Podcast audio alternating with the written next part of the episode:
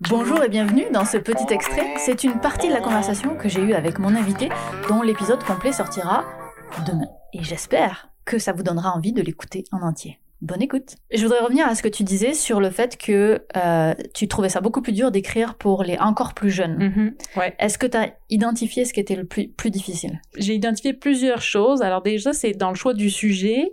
Des fois, tu vas te dire, ah, il va falloir beaucoup de, de mise en contexte avant d'arriver au sujet. Ça, c'est pas toujours évident. Donc ça, dans ce cas-là, ben, ça ajoute une difficulté de plus. Et justement, ça devient, c'est ça, de la vulgarisation extrême où tu tailles ton texte au fur et à mesure, là, comme un diamant, pour qu'il ne reste que le, le milieu, mm-hmm. un cœur, le cœur intéressant.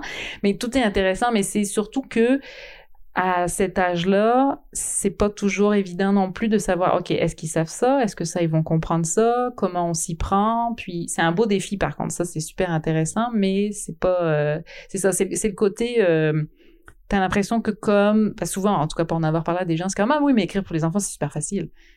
Non, parce que justement, tu dois enlever tout ce que toi tu sais et ne pas partir du principe que ça, ils le savent. Mais sans les prendre pour des idiots non plus. Parce que. C'est ça le plus difficile, en fait. C'est exactement ça. parce que c'est, c'est des enfants qui, je veux dire, n'importe quel lecteur, euh, tu peux pas savoir ce qu'il connaît. Mais en même temps, tu veux pas penser qu'il ne sait rien. En tout cas, il y a des formulations à éviter, tu sais, genre, c'est, nous, on va souvent utiliser le savais-tu? tu vois, parce que ça, ça marche. Mais on peut dire, comme tout le monde le sait, ça, c'est banni à tout jamais. On mettra jamais ça, là. Pourquoi? Parce que tout le monde ne le sait pas. D'accord. et parce que tu peux pas dire comme tout le monde le sait. Parce que si le lecteur dit, ah ben moi je savais pas, ça se peut mhm. qu'il tourne la page. Mhm.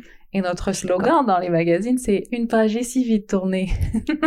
c'est votre slogan dans les ben, magazines? C'est un de nos slogans, mais c'est pas un slogan, euh, c'est qu'on l'utilise souvent un peu comme façon de fonctionner. C'est comme hmm, une page est si vite tournée.